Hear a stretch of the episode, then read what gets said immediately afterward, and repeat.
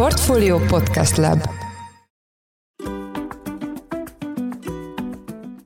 Sziasztok! Ez a Portfolio Business Podcast új adása, a műsor támogatója az Innovatív Gyógyszergyártók Egyesülete, az AIPM. Mai témánk szerteágazó, egyebek mellett szó lesz a hazai egészségügyi rendszer új terápiákkal kapcsolatos rugalmasságáról, arról, hogy hogyan áll hazánk e tekintetben regionális kontextusban, mivel lehetne javítani az ellátáshoz való hozzáférést, és beszélni fogunk arról is, hogy az infláció és a geopolitikai feszültségek milyen hatást gyakorolnak a hazai betegek helyzetére. A mai vendégünk Holczer Péter, az Innovatív Gyógyszergyártók Egyesülete, vagy ahogy a szakma ismeri, az AIPM igazgatója. Péter, üdvözöllek az adásban, ugye megbeszéltük, hogy tegeződni fogunk. Köszönjük szépen, hogy elfogadtad a felkérésünket. Köszönöm, szia! Első kérdésem, hogy röviden be tudnád bemutatni, hogy mi az az Innovatív Gyógyszergyártók Egyesülete, mik az Egyesület céljai és kik a tagok? Az Innovatív Gyógyszergyártók Egyesülete egy immáron 30 éve működő hazai érdekképviseleti szervezet, amely a Magyarországon működő innovatív, tehát kutatásfejlesztés-orientált gyógyszeripari szervezetnek a szövetsége. Célunk az, és ez teljesen egyértelmű, hogy a magyar betegek számára is minél gyorsabban és minél szélesebb körben elérhetővé váljanak azok az innovatív terápiák, azok a modern gyógyszeres készítmények, amelyek korábban nem, vagy sokkal nehezebben kezelhető, gyógyítható betegségekre hoznak új terápiás lehetőséget. Ez alatt a 30 év alatt, amióta a szövetségünk vagy szervezetünk Magyarországon működik, jó sok minden történt egyébként. Rendkívül büszkék vagyunk arra, hogy pusztán ebben az időszakban óriási áttörések és terápiás eredmények váltak elérhetővé a magyar betegek számára is. Még gyakorlatilag az ezredforduló is, amit hogyha magunkban nézünk, igazából nem tűnik olyan távoli múltnak, de még ahhoz képest is óriási előrelépés történt. Daganatos megbetegedések, neurodegeneratív megbetegedések, kardiovaszkuláris betegségeknek a kezelhetősége tekintetében. Egész egyszerűen ma már az, aki ilyen típusú betegségben szenved, sokkal nagyobb eséllyel képes szembeszállni vele, mint akár csak 10-20-30 évvel ezelőtt is. Mondok egy-két konkrét példát. Ha a 2000-es évek elején, múlt évezred végén valamely gyermek valamilyen leukémiában szenvedett, akkor igen nagy mértékben veszítettük el sajnálatos módon ezeket a gyermekeket. Gyakorlatilag 10-ből 1 volt az, aki érdemben teljes életre számíthatott. Ma már ott tart az orvostudomány, és ott tartanak a modern terápiák, hogy 100-ból 95 gyerek tulajdonképpen teljes értékű életre számíthat, és ez csak egy a sok ezer példából, tényleg csak egy nagyon látványos példát szerettem volna mondani. Ez az előrelépés, ez itt van velünk. Sajnos a magyar társadalom rossz egészségügyi állapota miatt minden családban van olyan, aki rászorul ezekre a terápiákra, akár daganatos megbetegés, akár bármilyen más rosszindulatú vagy komoly következményekkel járó betegség esetében, és szerencsére ezek nagy többségében ma már érdemi terápiás lehetőségek állnak rendelkezésünkre. Mi azért vagyunk, hogy ezek közül minél több lehessen a magyarok számára is elérhető. Mostanában azzal kerültetek be a hírekbe, hogy megfogalmaztatok 3 javaslatot a felálló új kormány számára. Mik ezek a javaslatok, és mi a célja ezeknek a jelzéseknek? Az Innovatív Gyógyszergyártók Egyesülete, miután olyan szerveplőket, gyógyszercégeket tömörít, amelyek a világon mindenhol jelen vannak, nagyon nagy rálátással bírnak nem csak a hazai szakmai körülményekre, hanem gyakorlatilag könnyedén összehasonlíthatóvá válik szervezeten belül, hogy az egyes államok, egyes egészségügyi ellátórendszerek, biztosítási rendszerek miként közelítenek azokhoz a kérdésekhez, mint például gyógyszerpolitika, gyógyszerfinanszírozás, általában véve az ellátórendszernek a felépítése, és ezekben jó néhány olyan tapasztalatot gyűjtöttünk, amelyet hitünk szerint felhasználhatunk annak érdekében, hogy Magyarországon is jobban menjenek a dolgok. Érdekképviseleti szervezetként, hivatalos stratégiai együttműködő partnerként az is feladatunk egyébként, hogy a mindenkori kormányzat számára szakmai kérdésekben különböző javaslatokat fogalmazzunk meg. Ez azért fontos hangsúlyozni, hogy szakmai kérdés, mert hogy itt maga a szervezet értelemszerűen politikai jellegű állásfoglalást vagy megnyilvánulást nem tesz, viszont a szakpolitikai kérdésekben nagyon markánsan vélemény nyilvánít, de teszi ezt azért, hogy egyébként a nap végén jobb legyen a magyar betegeknek, és jobb legyen a Magyarország helyzete, akár nemzetközi összehasonlításban.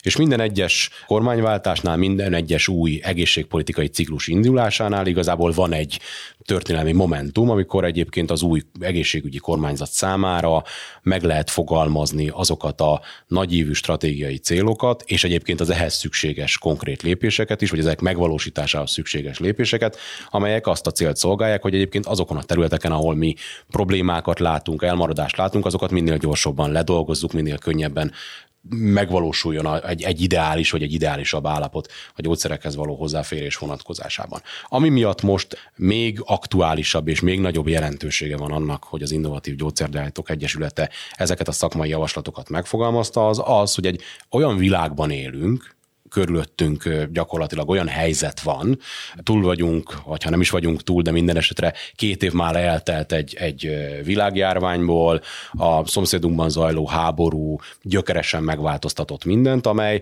az eddigi adottságokat, az eddigi alapból adottnak vélt kondíciókat gyakorlatilag felülírta, és ez egy egészen más típusú megközelítést igényel az élet minden területén, tehát ezt a kedves hallgatók is tökéletesen tudják, akárhol is dolgoznak és akárhol is élnek, hogy gyökeresen megváltozott körülöttünk a világ, de így van ez a gyógyszerekhez való hozzáférés vonatkozásában is.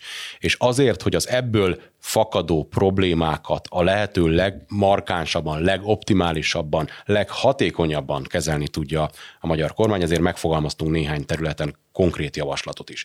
Az egyik ilyen az az, hogy a járvány követői világgazdasági válság és az azt csak felerősítő ukrán konfliktus egy csomó olyan makrogazdasági adottságot, egy makrogazdasági helyzetet teremtett, amely alapvetően befolyásolja a gyógyszerek ellátásbiztonsági szempontjait, a gyógyszerek globális folyamatait. Tehát igazából nagyon sok olyan nem is rajtunk múló következménye volt a járványnak és a háborúnak, ami már óvatosságra kell, hogy incsen minket, és ez annyiban nehezebb, vagy annyival nagyobb problémát jelent Magyarországon összehasonlítva esetleg más uniós tagállamok gyógyszerpiacával, hogy miután nálunk még nem került bevezetésre a közös európai fizetőeszköz, ezért ugye mindig van egy árfolyam különbség, egy árfolyam helyszint, amin ezek a készítmények Magyarországra beérkeznek, euró, forint, dollár, forint árfolyamról beszélek, és ezek az elmúlt időszakban nyilván nem függetlenül egyébként a gazdasági helyzet alakulásától, egy folyamatosan gyengülő forint pályát mutatott és vetít előre egyébként a továbbiakban is, ami esetünkben azért problémás egyébként, talán ez így elsőre nem is feltétlenül egyértelmű a kedves hallgatóknak sem, bár a Portfolio Podcast hallgatói között nyilván többen vannak, akik az általánosnál magasabb gazdasági pénzügyi műveltséggel rendelkeznek, de azt lehet, hogy kevesen tudják, hogy a társadalombiztosítási támogatással rendelhető gyógyszerkészítmények, amiket mi is képviselünk, azok egy hatósági döntés eredményeként egy úgynevezett közfinanszírozás alapjául elfogadott áron történő befogadás mellett válnak elérhetővé. Ez egy kicsit bonyolult bont, ez azt jelenti gyakorlatilag, hogy a befogadás pillanatában forintban denominált árfolyamon történik egy hatósági árszabás, és értelemszerűen egy 2, 3, 4, vagy akár korábban befogadott, évvel korábban befogadott készítmény esetében minden azóta megtörtént árfolyamváltozás, esetünkben ugye a forintnak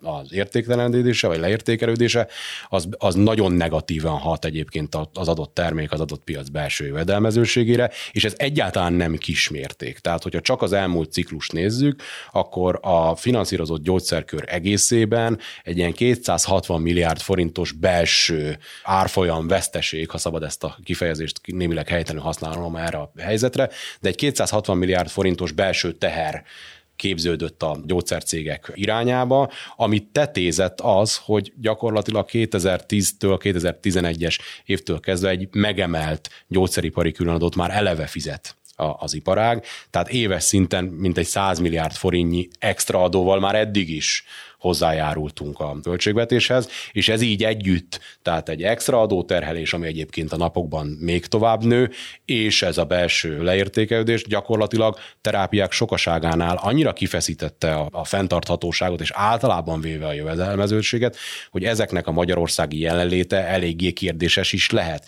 És ezért kell nagyon aktívan és nagyon, nagyon konstruktívan beavatkozni ebbe a helyzetbe, mert az a pálya, ahol most a gyógyszerfinanszírozás van, ebben a vonatkozásban fenntarthatatlan, és miután nem mosóporról, és nem megbántani akarom természetesen a mosópor forgalmazókat, de nem könnyen helyettesíthető vagy keresztrugalmas termékekről van szó, hanem olyan termékekről és olyan árukról, amelyek egyébként az életfenntartáshoz, a gyógyításhoz szükséges. Egyáltalán nem mindegy, hogy ezek ellátása, ezek hozzáférhetősége, az kiszámítható, biztonságos és folyamatosan megvalósítható a magyar betegek számára is. Tudsz egy-két példát mondani arra, hogy mik azok az ellátási formák, vagy mik azok a terápiás módszerek, amiket veszélyeztet az, hogyha jól értem, akkor egy korábbi bekerülési ár alapján fogadta be a kormány ezeket a gyógyszereket, vagy terápiás eszközöket a közfinanszírozott ellátásba, és mostanra, ahogy fogalmaztál, fenntarthatatlanná válik a finanszírozása. Szerencsére, és ez egy nagyon fontos szempont, szeretnék mindenkit megnyugtatni, hogy nem konkrét terápiák azonnali eltűnéséről beszélek, egyáltalán nem erről van szó. Egyrészt maga az iparág működése is egy olyan nagyon magas etikai sztenderden történik, amely nem teszi ezt lehető, és nem is szeretnénk ebbe az irányba elmenni, de rendszer szintű jelek már egyébként tapasztalhatók, és ezeket most akkor meg is osztom veled, illetve a kedves hallgatókkal, hogy mik azok, amik aggodalomra adnak okot. Az egyik az, hogy ebben a furcsa finanszírozási helyzetben, ami még egyszer mondom, a gyakorlatilag belső leértékelődés alapján még alacsonyabb szintű, mint ahonnan indultunk, az a helyzet állt elő, hogy egész egyszerűen nyílik az az olló, ami a magyar betegek hozzáférése, illetve akár a környező országok betegeinek modern terápiákhoz való hozzáférése kapcsán látható. Tehát nagyon fontosnak tartom hangsúlyozni, hogy nem valami idealizált svájci vagy skandináv helyzetről beszélek, hanem a környező országoknak a szintjétől is távolodik el Magyarország, és ez látható lemaradást okoz több szempontból is.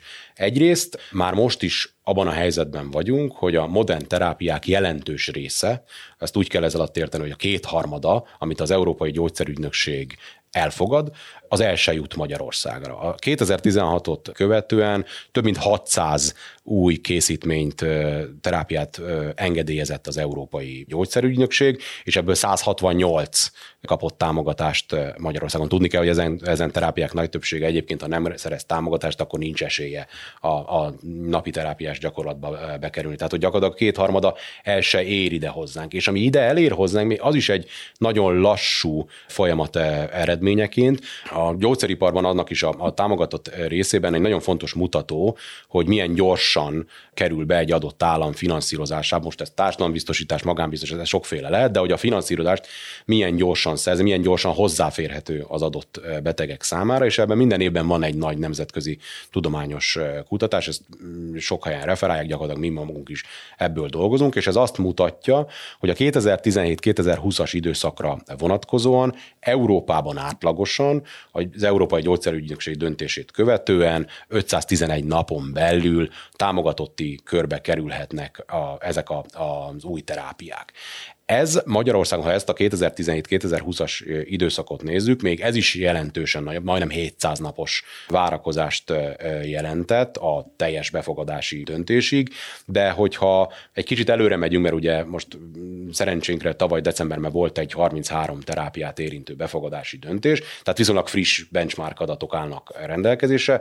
Ebben a körben vizsgált készítmények tekintetében ez a várakozási idő már több mint 1400 nap volt, ami ugye egy 3-szoros különbséget. 4 év. Igen, az egy borzasztóan hosszú időszak, és hogy még jobban összezavarjam a kedves hallgatókat, és akkor értsék, hogy mennyire bonyolult ennek a kérdéskörnek az igazán pontos megfogalmazása és megfogása. Ez nem azt jelenti, hogy ez alatt az 1400 nap alatt egyébként egyáltalán nem volt magyar beteg, aki ezekhez a terápiákhoz hozzáfért volna. Sőt, a többségük az úgynevezett egyedi méltányossági támogatás rendszerén keresztül egyébként Magyarországon is hozzáférhető volt. De, és itt van ugye a kutya elásva, hogy ez egy óriási különbséget jelent, hogy egy automatikus, széles körben hozzáférhető, tulajdonképpen a terápiás gyakorlat rutinszerű elemeként működő terápiáról beszélünk, vagy pedig egy külön kérvényezendő, egyedi döntést igénylő, nagyon adminisztratív, nagyon bürokratikus, nagyon hosszadalmas döntés eredményeképpen születik meg,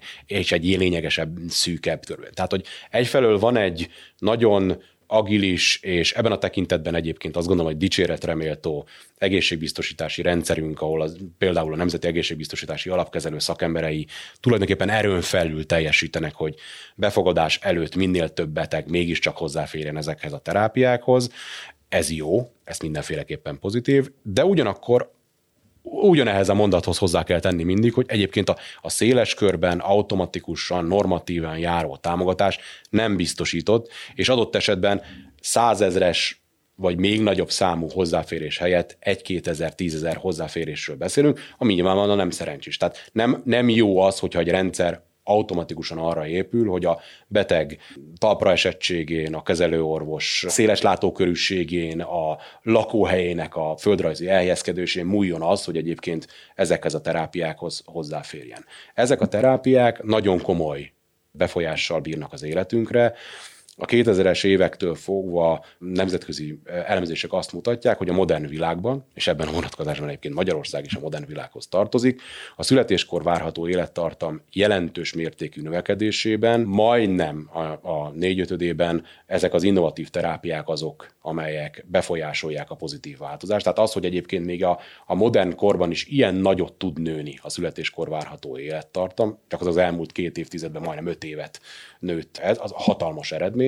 Ez ugye nálunk már nem a szennyezett víz és a megfelelő ivóvíznek a hozzáférésén múlik, hanem azon, hogy ezek a terápiák lehetővé teszik azt, hogy számos olyan betegségben, amiben eddig gyorsan meghaltak az emberek, ez már nem okoz problémát, tehát ez egy nagyon komoly hatással bíró dolog. Egyáltalán nem mindegy, hogy ezekhez hozzáférünk, vagy nem. Azt röviden le tudnád-e írni, hogy amikor megjelenik egy új terápia, akkor az milyen folyamattal jut el oda, hogy széles körben is alkalmazottá válhat Magyarországon? Természetesen igen. 2 fő kérdés. A gyógyszerek életére igaz, hogy minden egyes mozzanata nagyon erősen szabályozott és hatóságilag kontrollált. A kutatás fejlesztéstől kezdve egészen addig, hogy hogyan jut el a betegig. Ez egy rendkívül módon szabályozott piac egyébként. Talán a leginkább szabályozott terület, bármely más iparágat is idevéve. 2 dolgot kell egy gyógyszerrel kapcsolatban meghatározni. Az egyik az, hogy alkalmazható-e biztonságosan, és ténylegesen alkalmas-e arra a terápiás célra, amelyik egyébként. Ez a kicsit leegyszerűsítve a gyógyszernek a törzskönyvezése, vagy az engedélyezése, ez egy szakmai jellegű döntés. Ha ez megtörténik, akkor onnantól kezdve maga a készítmény használható a normál terápiás rendben. De nagyon sok, és itt jön a második döntés, nagyon sok esetben ezek a terápiák, vagy azért, mert nagyon komoly szakmai tudást igényel az alkalmazásuk, egy speciális génterápia, a sejtterápia, nem lehet minden sarki szakrendelőben alkalmazni őket, vagy azért, mert olyan az áruk, hogy egyébként folyamatos finanszírozási kontroll alatt kell ezeket tartani. Egyáltalán nem lehetséges egyik napról a másikra a bevezetésük, és még a leggazdagabb országokban is igényel egy további döntést, amely gyakorlatilag egy egészséggazdaságtani szűrőrendszeren keresztül megítéli azt, hogy ezek a terápiák ténylegesen alkalmasak-e arra, hogy egyébként finanszírozást, akár közfinanszírozást, akár magánfinanszírozást kapjanak. És ez a második döntés az, amelyik jelentősen korlátos. Ahhoz, hogy a betegek hozzáférnek itt Magyarországon, ahhoz szükséges egy úgynevezett társadalombiztosítási támogatásba történő befogadási eljárás, egy közigazgatási hatósági eljárás végigfuttatása, amely 2 nagy részből áll. Van egy szakmai része, ahol különböző szakhatóságok közreműködésével, de a Nemzeti Egészségbiztosítási Alapkezelő az, aki megítéli ennek a hatékonyságát, elfogadhatóságát, beilleszthetőségét a hazai finanszírozási rendbe, és ha ez megtörténik, akkor utána még igényel egyébként tulajdonképpen egy politikai döntést is, hiszen az új terápiák vonatkozásában olyan a magyar szabályozás, hogy ahhoz, hogy új terápiás csoport nyitható legyen például, egy teljesen új készítmény vagy egy új terápia vonatkozásában, ahhoz egyébként jogszabálymódosításra is szükség van, és emiatt mindig van egy jogalkotási kényszer is az esetek döntő többségében, és ez miután a jogalkotásra egyébként adminisztratív határidőket nem lehet megtenni, ez egy alkotmányjogi alapelv, ezért akármeddig elhúzódhatnak ezek az eljárások, ezért van az egyébként, hogy ilyen sokáig történik az eljárás, és itt szeretném is külön kiemelni azt, hogy ezekben az esetekben, amikor ennyire elhúzódik az eljárás, az sok esetben nem a szakmai előkészítésen vagy a szakmai döntéshozókon múlik. Jelen pillanatban is egyébként több mint 85 készítményre vonatkozó döntési felterjesztés áll a minisztérium íróasztalain, tehát a NEAK és munkatársai gyakorlatilag megteszik azt, ami a jogszabályi kötelezettség és legjobb tudásuk szerint előkészítik ezeket a döntéseket. Aztán ezekre a döntésekre hosszú hónapokig várunk. Mi azt szeretnénk, és ez az egyik pontja a mi javaslatunknak, hogy ezeket a döntéseket mindenféleképpen gyorsítani szükséges, legalább évente kétszer történjen érdemi döntés ezekben a kérdésekben. Nem kell egyébként mindig mindent befogadni, tehát nem mondjuk azt, hogy nem dönthet másként a jogalkotó, természetesen ez jogában és szabadságában áll, de az, hogy ne húzódjanak ilyen sokáig ezek a döntések, meg a folyamat ne legyen ennyire lassú, az biztos, hogy mindannyiunknak az elementáris érdeke. És az, hogy gyakoribbá váljanak ezek a döntési pontok, ezen kívül lehet-e valamit tenni azért, hogy ez az általad említett 1200 napos, vagy kb. 4 éves befogadási időtartam valamennyire lecsökkenjen?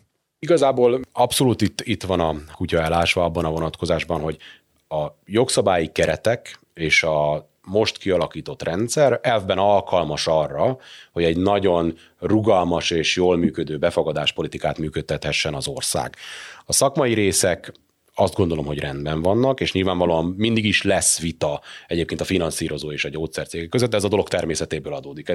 Minden adásvételnél gyakorlatilag van egy ellentétes pozíció. De azt is érzékeljük egyébként, mind a szakmai, mind a politikai döntéshozók részéről, hogy egyébként a távlatos cél, nevezetesen, hogy a magyar betegek hozzáférése nőjön, és egyébként jobb legyen a magyar társadalom egészségi állapota, az egyébként adott. Itt az a kérdés, hogy egyébként alkalmasak vagyunk, vagy közösen el tudjuk-e azt érni, hogy ez a most rendkívül rugalmatlan, forráshiányos rendszer a prioritások között olyan helyre kerüljön, prioritások közé kerüljön egyáltalán, hogy ha szükséges pótlólagos forrás, akkor erre egyébként a közösség áltozzon, ha pedig egyébként hozzá kell nyúlni évtizedes tabukhoz, nem megfelelő terápiáknak a lecseréléséhez, stb., akkor erre legyen bátorsága a politikának, hogy egyébként ezt megtegye. Mert a nap végén rólunk van szó. És ezt nem lehet elégszer hangsúlyozni, hogy ha innen nézem iparpolitika, ha onnan nézem piac, ha amonnan nézem egyébként gyógyszerpolitikai adminisztráció, de itt a nap végén, a túloldalon, vagy a folyamat végén mindig mi vagyunk, mi emberek, akik majd remélem, hogy most nézek rád, és hogy most még nem vagyunk abban a helyzetben, hogy szükségünk legyenek ezekre a terápiákra, de sajnos az egészség az mulandó, és az ember egészsége törékeny, tehát ezt sajnos biztosan kell mondani, hogy mindannyiunknak szüksége lesz egyszer az élete folyamán ezekre a terápiákra, és nagyon szeretnénk, hogy a magyarok minél jobban és minél kiszámíthatóbban férjenek hozzá ezekhez a lehetőségekhez. Igen, mint ugye említetted, ugye csalóka az egészségügyi rendszerünk, ez mondjuk Svájchoz vagy a skandináv államokhoz hasonlítani, amik ugye sokkal nagyobb jólétben élik az életüket társadalmi szinten is, de hogyha mondjuk V4-es kontextusban, ami azért egy összehasonlítható sztori, hogyha mondjuk ott vizsgálnánk azt, hogy ott milyen az ellátásbiztonság és ezekhez az új terápiákhoz való hozzáférés, és az idő, amíg bevezetnek új terápiákat, ebből a szempontból hogy állunk legalább ezeknek az országoknak a kontextusában? Természetesen azok a kihívások, amik érintik az egyes tagállamokat, vagy az egyes államokat a gyógyszerek finanszírozása, a gyógyszerekhez való hozzáférés megfelelő szabályának kidolgozása tekintetében, az nem egyedi. Tehát nem az van, hogy mindenhol kolbászban van a kerítés, és csak Magyarországon van probléma ebben a tekintetben, sőt, igazából nagyon jól körvonalazhatók azok a különbségek, amik az élet minden más területén is megvannak, Nyugat-Európa és Kelet-Európa között, tényleg minden. Tehát most nem is kell sorolni. Ami miatt érdemes egyébként a konkrét a velünk egy ligában lévő országoknak a helyzetét is megvizsgálni, az az, hogy egyébként mi az, ami ezek közül történelmi, szociokulturális, gazdasági adottság, és mi az, ami egyébként a belső hatékonytalanság, vagy a nem megfelelő folyamatszervezés és nem megfelelő döntéshozatalnak az eredménye. Mi is rendszeresen végzünk ilyen nemzetközi összehasonlításokat. Az látszik, hogy történelmi távlatban, most a történelmi alatt azt értem, hogy az elmúlt 2 évtizedben Magyarország vezető pozícióból a gyógyszerekhez való hozzáférés és a gyógyszerekkel való gondolkodás vonatkozásában azért némileg visszaesett. Tehát mi korábban a magyar piac volt ennek az egész régiónak, nem csak abban az értelemben vett központja, hogy földrajzilag középen van, hanem hogy itt voltak a nagy nemzetközi cégek regionális központja és stb. Ez már a megszűnőben van, mert az a nehézkes piaci helyzet, ami itt a magyar gyógyszerpiacra jellemző, az természetesen azzal is jár, hogy ezek az operációi, ez a vállalati működés, ez átalakul, és a hangsúlyok átkerülnek máshol. Tehát van egy ilyen iparpolitikai, iparszervezési lemaradásunk is ebben a vonatkozásban, de a hozzáférés tekintetében is ugye ez volt a konkrét kérdésed, ott is azt lehet mondani, hogy rendkívül bonyolult a kérdés, nem lehet fekete-fehér választ adni. Vannak terápiás területek, mint például a tüdőrákkal kapcsolatos terápiáknak a bevezetés, amiben kifejezetten jól állunk, még V4-es összehasonlításban, tehát igazából hozzánk jöhetnének tanulni. Mert még számos olyan eset van, ahol ez a fajta magyar relatív versenyen, ha szabad ezt a kifejezést erre a kérdésre használom, az egyáltalán nem ilyen egyértelmű, és ott nagyon le vagyunk maradva. Tehát összességében V4-es összehasonlításban azt lehet mondani, hogy ez az országcsoport le van maradva a nyugat-európai sztenderdektől, ebből a négyesből Csehország fölfelé kilóg, egyre inkább közelít és egyre jobban adaptálja elsősorban a német modellt, és az a gazdasági társadalmi adottság, meg fejlettségi szint, amit egyébként is a csehekről gondolunk, meg látunk, az a gyógyszerek vonatkozásában is, megáll, míg Lengyelország és Magyarország ebben a vonatkozásban egyre inkább lemarad, de azt kell, hogy mondjam, hogy nekünk fontos egyébként másra is tekintenünk, de az nem adhat nekünk felmentést, egyébként mások is rosszul csinálják. A mi feladat, és én magyarként azt gondolom, hogy nekem az a legfontosabb, meg a családomnak, meg a rokonaimnak, meg mindenkinek, hogy egyébként függetlenül attól, hogy esetleg mások rosszul csinálják, attól függetlenül mi csináljuk jól. És erre minden adottság megvan. A magyar szakemberek igazgatási oldalon, politikai döntéshozatal előkészítésében egyébként megvannak, jó nemzetközi hírnévnek örvendenek ebben a vonatkozásban, de az, hogy ennek a kérdésnek nincsen prioritása a politikai döntéshozatal szintjén, az rettenetesen leképeződik ebben, tehát akármilyen jó szakembereink lehetnek, akármilyen jó lenne egyébként az ellátórendszerünk, még a legújabb terápiák mindennapos alkalmazásában is, hogyha maguk a döntések, az ehhez szükséges erőforrások biztosítása nem látszik, még közel sem, akkor igazából mi a fejünk tetejére is állhatunk, akkor sem fog történni semmi. Éppen ezért fordulunk ilyen ciklusforduló pillanatokban az új kormányzathoz, hogy sajnos most egy olyan világot élünk, amiben megváltozott az, hogy amit eddig adottnak vettünk, hogy a gyógyszerek mindig minden körülmények között hozzáférhetők, és Magyarországra is elérnek, azok közül az most már veszélybe kerül, és egy kiszámíthatatlan helyzetben, a nemzetközi helyzetben a legerősebb válasz, amit tenni tud egy ország, az az, hogyha nagyon stabil, kiszámítható és fenntartható gyógyszerpolitikát valósít meg. Ebben most vannak hiányosságaink, és szeretnénk, hogyha ebben tovább léphetnénk. És ugye említetted, hogy van most is 85 olyan terápiás eljárás, ami gyakorlatilag egy ilyen politikai döntéshozói szinten elfogadásra vár. Ugye ez az egészségügyi piacnak teljesen természetes velejárója, hogy különböző szereplőknek mások az érdekei, és ezért egy nagyon strukturált döntéshozatal van, ahogy te is említetted, de tudsz-e pár példát mondani, hogy tényleg mik azok a terápiás lehetőségek, amiknek a használatának már itt vagyunk a kapujában, és már élvezhetnék a magyar betegek, vagy gyógyulhatnának vele a magyar betegek, de még most pont erre ennek a szintnek a döntésére vár. Ez a nagyon nagy számú végső döntés előtt álló terápia, és azt kell mondjam, hogy ilyen még nem volt egyébként az elmúlt időszakban, hogy ennyire sokat és jól előkészítette volna a Nemzeti Egészségbiztosítási Alapkezelő ezeket a döntéseket, és hogy ennyire feltorlódott volna az utolsó pillanatban. Ez már csak a számosságánál fogva is nagyon sok területet érint. Egyébként több mint 40 terápiás területet fed le ez a 85 készítmény. A többsége, majdnem a fele, az valamilyen onkológiai betegségre irányul, nagyon speciális, szűkebb betegcsoport érintő terápiás területek, de igazából a gasztroenterológiai terápiák, idegrendszeri kérdések, diabétesszel kapcsolatos problémák, tehát nagyon sok olyan terület van, ahol egyébként ezek használhatók. Ezeknek egy része olyan, nem ez a többség, de nagyon nagy számú olyan, ami effektíve új terápiát jelent, ami azt jelenti, hogy nincsen már. Tehát egész egyszerűen arra a típusú betegségre, annak a betegcsoportnak más terápiás megoldása jelenleg nem létezik. A többi sem azt jelenti, hogy egyébként valamilyen futottak még kategóriába tartozó terápia lenne, hanem olyan jelentős terápiás előnnyel járó lehetőséget biztosít, amelyek egyébként olyan betegeknek vagy olyan betegségre szól, akiknek van alternatív terápiája ugyan, de jelentősen szélesítené az orvosok döntési szabadságát abban a vonatkozásban, hogy a konkrét beteg minden körülményét, meg minden adottságát ismerve egyébként melyiket tudják használni.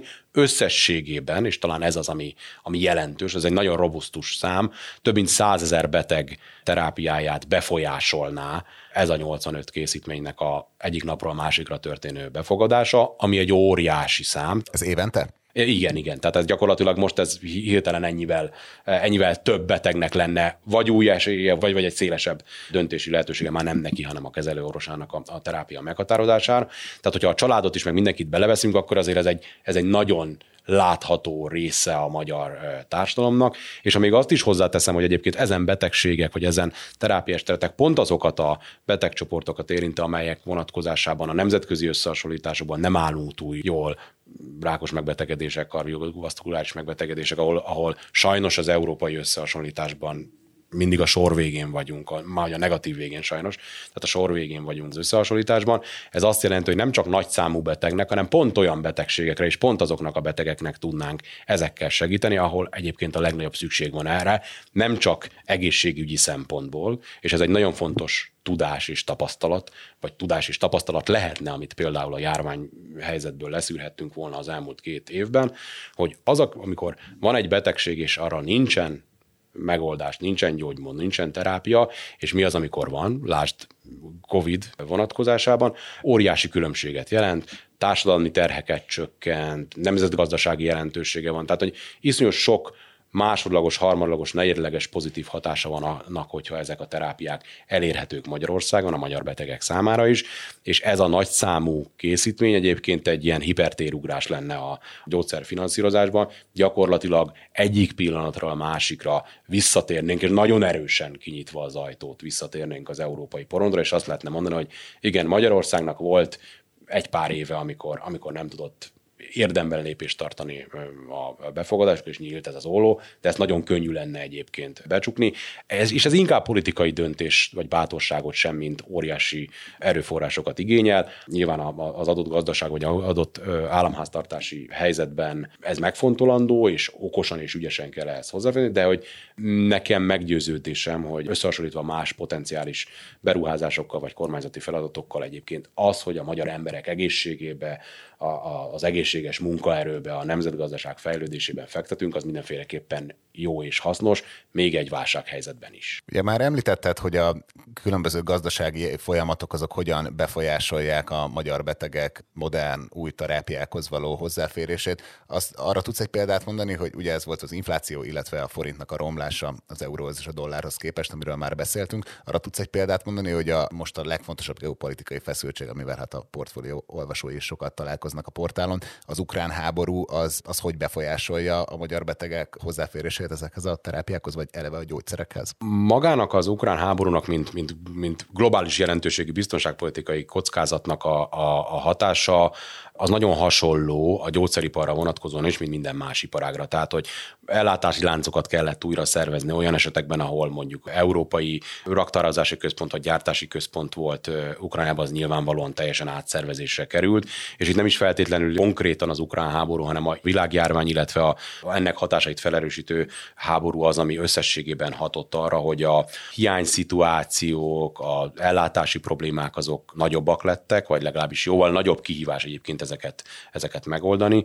Én azt gondolom, hogy a gyógyszeripar büszke lehet arra vonatkozóan, hogy a legbonyolultabb helyzetekben is viszonylag stabil volt az ellátás, de aggasztó jelek már egyébként vannak ebben a tekintetben is. És ezért nem mindegy, hogy mennyire válságálló a gyógyszerfinanszírozás, és mennyire rugalmas egy rendkívül kiszámíthatatlan helyzetben, mert például az elmúlt időszakban egyébként egyre több készítmény kerül hiányra jelentésre, ami azt jelenti, hogy az előbb említettem már, hogy nagyon komoly szabályok között kell működnie a gyógyszeriparnak, és egyébként többek között arról is szól, hogy minden olyan esetben, amikor a forgalmazó előre látja, hogy valamilyen készítmény nem lesz elérhető, akkor azt egyébként a hatóságnak be kell jelenteni, és közösen dolgoznak azon, hogy az ebből fakadó problémákat meg tudják oldani. Ezek számossága az elmúlt időszakban jelentősen nőtt, és hogy mennyire relevánsak a gazdasági adottságok, a gazdasági problémák, ezeknek a 60%-a az valamilyen gazdasági okra vezethető vissza, tehát egész egyszerűen vagy nem éri meg Magyarországra vagy Kelet-Európába szállítani ezeket a készítményeket, vagy valamilyen gazdasági okból kifolyóan egyébként úgy megdöccen az ellátási lánc, hogy hosszabb időre hiányra futnak ezek a készítmények, és azt prognosztizálja úgy az EU, mind a WHO ebben a vonatkozásban, hogy ezek a hiányszituációk a jövőben bővülni, növekedni fognak, és ezért nem mindegy, hogy egy ilyen helyzetre úgy fut neki az ország, hogy egy nagyon stabil, jól működő gyógyszerfinanszírozási, gyógyszerbefogadási rendje van, hiszen ha ez van, akkor nyilvánvalóan a cégek is nagyobb szeretettel és nagyobb lelkesedéssel allokálják ide az egyébként szűkösen elérhető készleteiket, mintsem egy olyan szituációban, amikor egyébként Magyarországon a túladóztatott, túlterhelt, nehezen hozzáférhető gyógyszerek vonatkozásában még egyébként valamilyen hiányhelyzetet is kezelni kell. Tehát egész egyszerűen azt gondolom, hogy az ukrajnai háború után ez egy kulcs fogalommá vált mindenhol a biztonsági kérdés. Itt is az ellátás biztonsága, a hozzáférés biztonsága az olyan alapvető változásokat igényel, vagy indukál a hozzáállásban, ami nélkül egyébként nagyon lemaradunk ebben a helyzetben, és ha adott esetben egy szűkösebben elérhető készletre kell mindenkinek hirtelen ráugrani, ugye erre volt példa a járvány alatt sok egyéb termék vonatkozásában, akkor egyáltalán nem mindegy, hogy egy stabil, jó piac teszi ezt, vagy pedig az utolsó pillanatban egyébként menteni kell a menthetetlen helyzetet, hogy valahonnan szerezzünk készítményt. Egyáltalán nem mindegy, hogy milyen képet mutatunk kifelé ebben a vonatkozásban. Utolsó kérdésem, hogy ugye az adóztatást már említetted, és hát csak a hallgatók kedvéért, mert ez a műsor nyilván a felvételhez képest kis csúszással kerül adásba.